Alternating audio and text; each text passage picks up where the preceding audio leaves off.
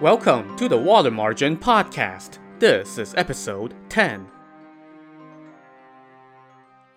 Last time, Lu Zhishen managed to get himself kicked out of the monastery on Wutai Mountain, but the abbot still looked out for him and sent him to a colleague at another monastery located in the capital. On his way, Lu Zhishen came across a manor where an old man was being forced to marry his daughter to a local bandit chieftain. Lu Zhishen told the old man he could persuade the bandit to change his mind and give up the marriage. So the old man allowed him to wait for the bandit in the bridal chamber. And of course, by persuade, Lu Zhishen actually meant, I'll make the guy think he's coming to meet his wife in the dark and then beat him to a bloody pulp, and I'll do it totally naked, just for more laughs. But when all was said and done, no one else was laughing. Not the bandit chieftain, who ran back to his mountain hideout bruised and bloodied, and especially knocked the old man, Grandpa Liu, who was dreading the death and destruction that will no doubt rain down on his house when said bandit chieftain returns with a vengeance. After Lu Zhishen spared everyone further trauma by putting his clothes back on, Grandpa Liu said to him, I thought you were going to talk to the bandit and convince him to change his mind. I didn't know you were going to give him a beating. Now he must have gone off to round up the rest of his men to come slaughter me and my family. Sir, don't worry, Lu Zhishen said. To tell you the truth, I used to be a major in the garrison under old General Zhong at Yan'an Prefecture. I became a monk after I committed murder. Even if we were facing a couple thousand troops, I would not be afraid, much less a few bandits like these. If you all don't believe me, try picking up my staff. The old man's workmen tried to pick up his Buddhist staff, and sure enough, they could barely nudge it. Zhishen then picked it up and twirled it around as if it were a lamp wick. Sir, you must not leave, Grandpa Liu begged. You must save my whole family. Of course, Zhishen said. I'm not going anywhere. Bring some wine for the reverend, Grandpa Liu told his men, but not so much that he won't be able to fight. Oh no, Zhishen said. The more I drink, the better I fight. Um, okay then. Grandpa Liu did as he said and let him have as much wine as he wanted. Meanwhile, on Peach Blossom Mountain, the top bandit chieftain was sitting in his stronghold waiting to hear news of his second in command's wedding night. Suddenly, he saw a few of his men rushing back in a panic, bemoaning the night as they came in. What's wrong? Why are you in such a panic? the bandit leader asked. The number two chief got beaten up. The leader was just about to ask for more details when his second in command returned. The leader looked and saw that his second's headscarf was missing, and his green robe had been torn to shreds. The second dismounted from his unsaddled horse, kneeled in front of his comrade, and said, Brother, save me! What happened? I went to the manor and went into the bridal chamber. But who knew that old donkey had hidden away his daughter and instead stashed a fat monk in her bed? My guard was down, and when I lifted the bed curtains, that bastard grabbed me and gave me a beating. When he saw our men coming to my rescue, he let me go, grabbed his staff, and started fighting them. That's why I was able to get away with my life. Brother, you have to help me get justice and revenge. Go rest. I'll go capture that crooked monk for you, the leader said. He then mounted his horse, grabbed his spear, and went down the mountain with all of his men. Lu Zhishen was drinking when word of this arrived. He told the old man and his work hands, Don't worry, whichever bandit I knock over, you tie them up and take to the authorities for a reward. Bring me my knife. He then removed his cassock, tied up the skirts of his robe, and hung the knife on his belt. Then, wielding his staff, he stomped out to the threshing ground. Amid the light of the torches, he saw the bandit leader seated on a horse and wielding a spear. Where is that bald donkey? Come out and settle this! The bandit leader shouted. You dirty, unflogged scoundrel! Lu Zhishen cursed. I will teach you to know me! He raised his staff and charged forward, but the bandit leader suddenly parried his blow with a spear and shouted, Monk, hold on! You sound awfully familiar. What is your name? I am none other than Lu Da, a former major in old General Zhong's garrison. I have become a monk and changed my name to Lu Zhishen. So, first of all, yeah, way to blow your cover, man. I guess you're no longer on the run from the law for committing murder. And secondly, upon hearing his name, the bandit leader started laughing, and he dismounted, tossed his spear aside, clasped his hands together, and greeted Lu Zhishen. Brother, how have you been? So it was you who gave my brother a beating. Surprised and suspicious, Lu Zhishen leaped back a few steps, pulled back his staff, and took a closer look. Under the light of the torches, he recognized the bandit leader. It was none other than Li Zhong, the tiger-slaying general, that medicine peddler who was a former teacher of Shi Jin's.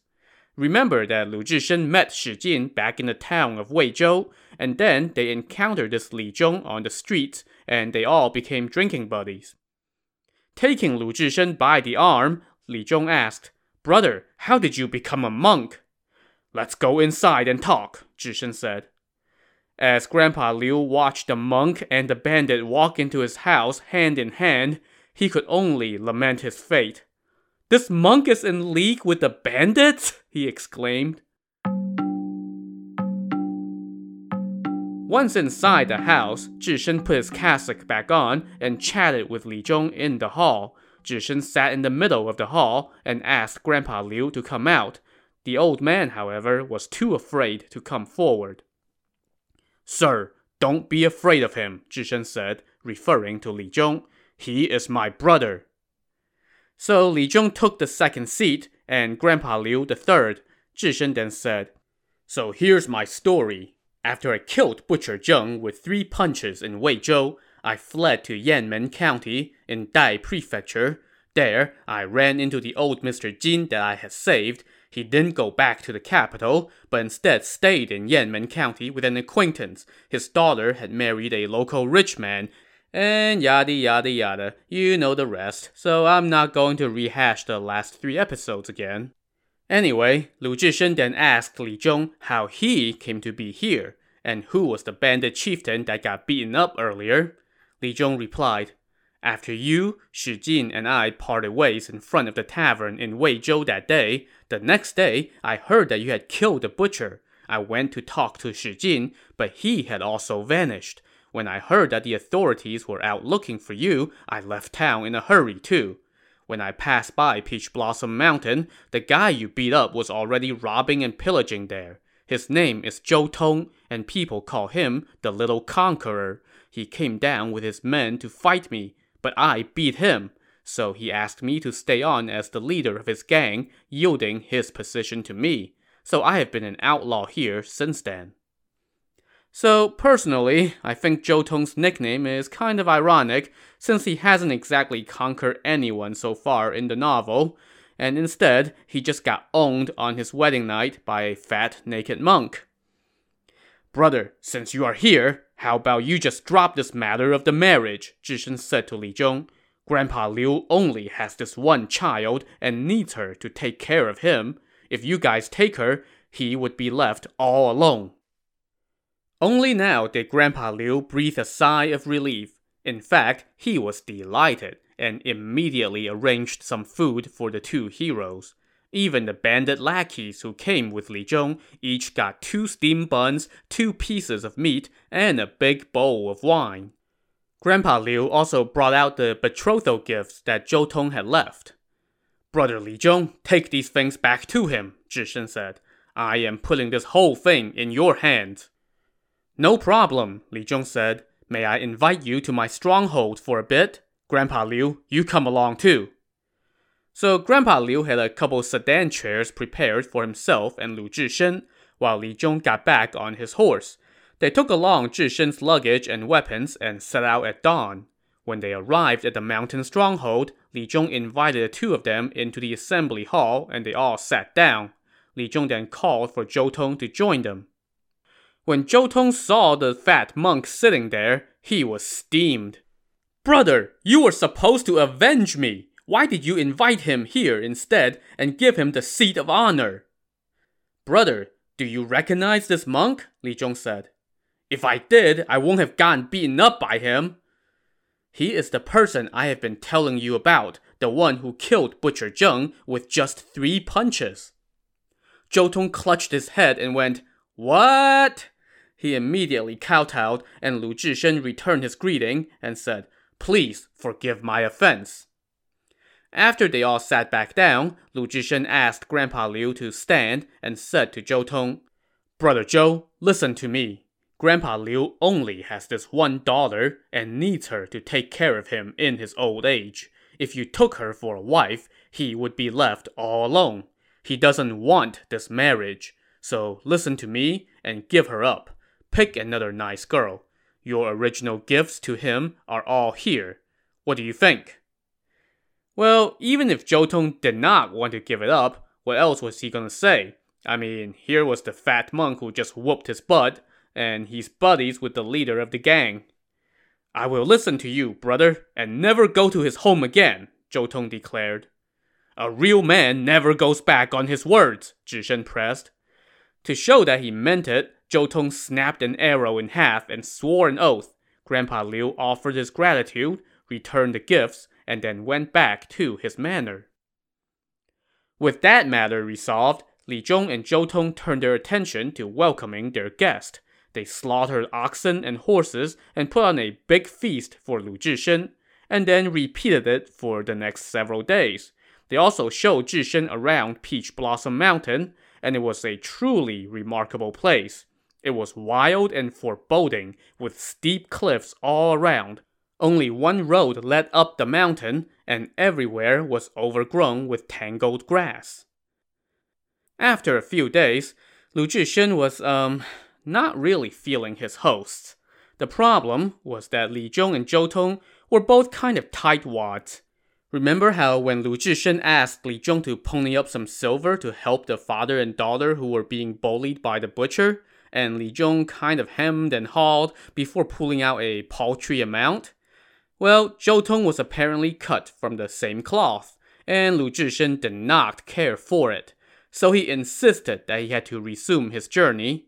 His hosts tried hard to convince him to stay and join them, but he said, since I have joined the monastic order, how can I become an outlaw? Seeing that their pleas were in vain, Li Zhong and Zhou Tong said, Brother, since you are not willing to become an outlaw and insist on leaving, then tomorrow the two of us will go down the mountain, and whatever business we get, we will give it all to you as travel money. And by business, they of course meant robbing unfortunate passers-by. So the next day, they ordered the men to slaughter pigs and goats and prepare a going away feast. They set out lots of gold and silver goblets on the tables and were just about to sit down and drink when a sentry came to report that about a dozen men were passing by the mountain with two carts. Hearing this, Li Zhong and Zhou Tong rounded up their men to go conduct, um, business transactions. They left only two men to attend to Lu Zhishen. Brother, have a few cups of wine by yourself first, they told Zhishen. We will be back as soon as we collect some booty, and then we will see you off. Once Li Zhong and Zhou Tong were gone, Lu Zhishen got to thinking, What a couple of cheap asses! They have all this gold and silver right here on the table, but instead of giving me those, they're going to rob somebody else and give that to me. It won't cost them anything, only the travelers will suffer. Hm, let me leave them a surprise. So he asked the two men who were left to attend to him to join him for drinks. After a few cups, Lu Zhishen suddenly leaped to his feet and knocked out both men. He then took off his sash and used it to tie them up and then gagged them with knots of hemp rope. Then he opened up his bundle and threw away all the non essentials. In their place, he grabbed a bunch of the gold and silver wine goblets from the tables, stomped them flat, and put them in the bundle. This done, he stashed the recommendation letter from the abbot in another bag, grabbed his weapons and bundles, and left the bandit fort. Now, there are just so many things going on here. First, there's the whole robbing from your host thing.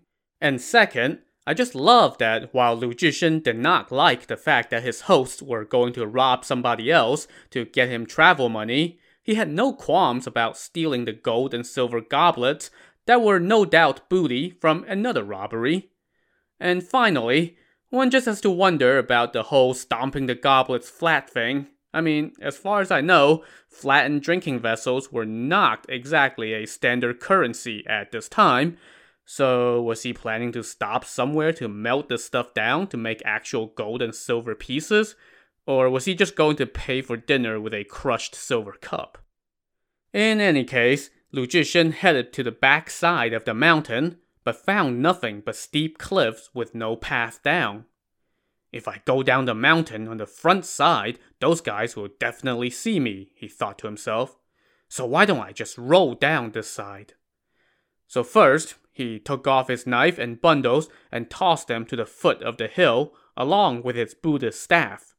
Then he tucked himself into a ball and rolled down the hillside, Somewhat amazingly, he got to the foot of the hill without any injuries.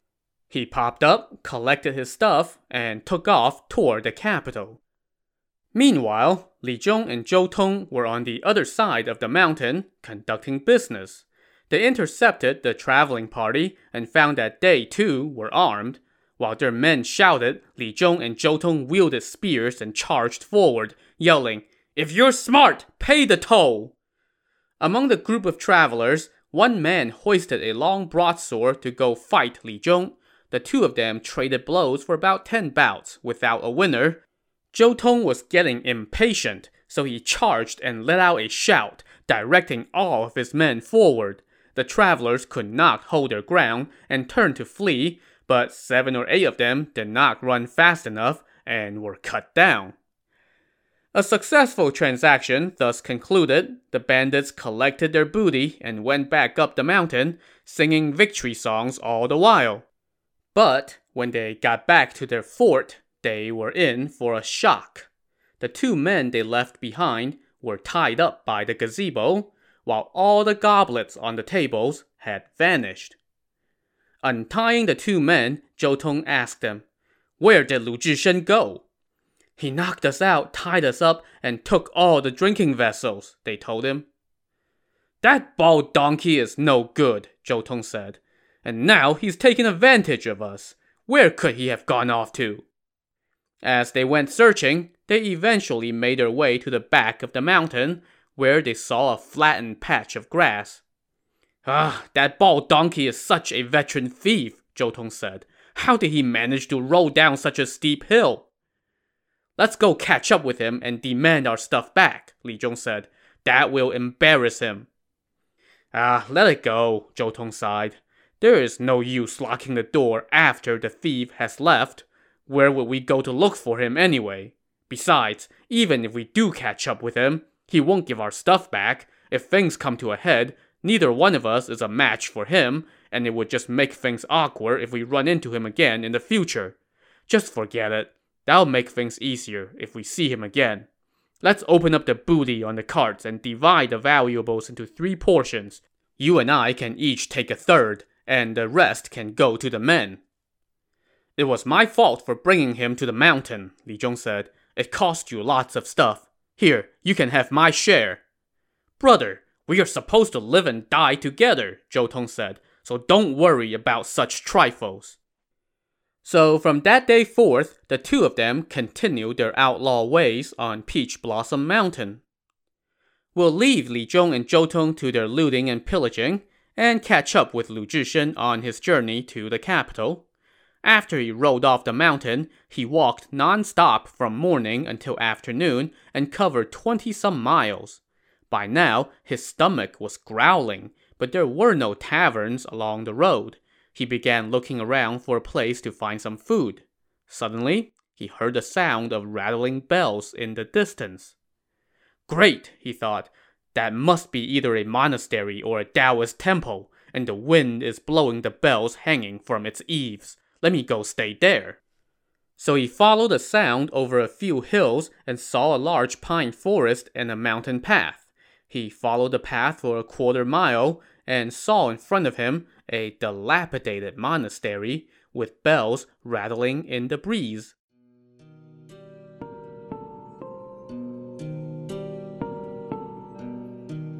On the front gate hanged a faded vermilion sign with four golden characters that read Guan Monastery. Guan, by the way, means crockpot, so this was literally a crockpot monastery. Lu Zhishen continued for another 50 paces and crossed over a stone bridge. There, he saw an ancient monastery that was clearly showing its age. He entered and took a close look, and it was a rather large monastery. He went straight to the guest quarters, but they were missing their front doors, as well as their walls. How did such a large monastery fall into such a sorry state? Lu Zhishen thought to himself. He then went into the abbey and found its grounds covered with swallow droppings. The doors were shut with a lock that was covered with cobwebs. Pounding the ground with his staff, Lu Zhishen shouted, I am a passing monk, here to ask for some food. He shouted for a good while, but received no answer. He now made his way to the kitchen and found that it matched the rest of the monastery in its state of disrepair. The wok was gone, and the stove had collapsed. He put down his bundle in front of the idol of the kitchen god, carried his staff, and started searching around. When he turned into a small room behind the kitchen, he spotted a few old monks sitting on the floor, looking quite emaciated. Hey, you rude monks! Lu Zhishen hollered at them. Why did you not answer me when I was shouting? The monks waved their hands frantically and pleaded, Lower your voice. I am a passing monk. What's the big deal about letting me have some food? Lu Zhishen asked. One of the old monks replied, We have not had any food for three days. Where would we find food to give to you? I am a monk from Wutai Mountain, Zhishen said. Even if you just have congee, I will take half a bowl. You are from a holy sanctuary, so we should provide you with food.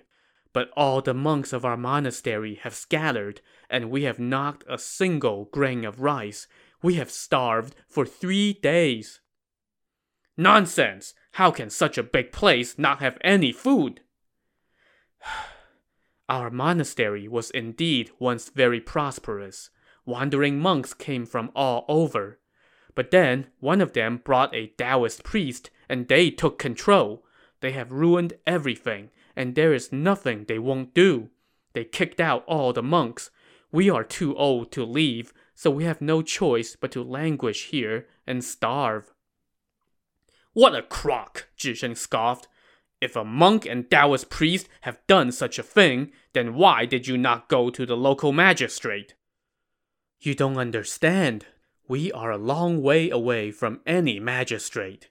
Besides, even the authorities would not be able to stop them. That monk and the priest are quite ferocious. They are murderers and arsonists. Right now, they're staying in a room behind the abbey. What are their names? Zhishen pressed. That monk's last name is Cui, and his nickname is Cast Iron Buddha.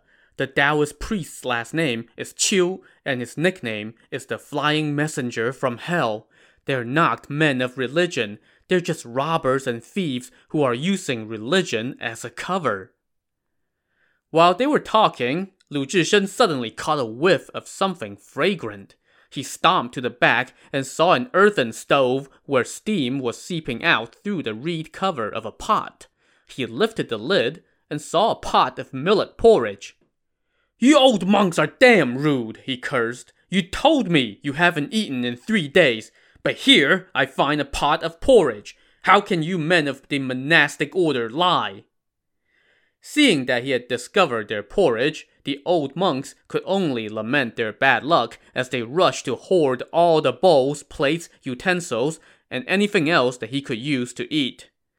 Well, Lu Zhishen was ravenous, so he was going to eat that porridge, come hell or high water. He saw a chipped, old painted table covered with dust sitting next to the stove, and a light bulb went on in his head. He grabbed some hay to dust off the table, and then he lifted the pot with both hands and poured the porridge onto the table. Seeing this, the old monks rushed forward to snatch the porridge, but after just a couple mouthfuls, they were all shoved out of the way by Lu Zhishen, who shooed them away and began to scoop the porridge into his mouth with his hands. We haven't had food in three days, the old monks complained.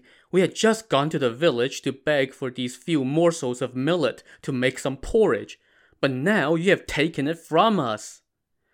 Lu Zhishen had just eaten a few mouthfuls when he heard those words, and they made him stop. Just then, he heard someone singing outside. After washing his hands, he grabbed his staff and went out to take a look. From behind a collapsed wall, he saw a Taoist priest wearing a black bandana, a cloth robe tied at the waist by a multicolored girdle, and sandals made of hemp. He carried on his shoulder a bamboo pole. On one end of the pole hanged a bamboo basket, and some fish and meat were poking out from under a lotus leaf. On the other end hanged a bottle of wine, also covered with a lotus leaf. As this priest walked, he sang these lines. In the east are you, in the west am I. For you, no husband, and no wife for me. Without any wife, I can still get by. Without a man, how lonely you must be.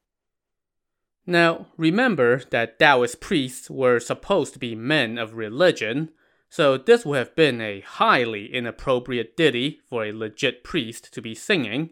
But of course, this was no legit priest the old monks came out and told Lu Zhishen, That is Priest Qiu, the flying messenger from hell. Hearing this, Lu Zhishen grabbed his staff and followed the priest. Unaware of this, the priest kept walking as he headed around the walls behind the abbey. When Lu Zhishen followed him there, he saw a table set up under a green locust tree. On the table were some plates, three wine cups, and three pairs of chopsticks.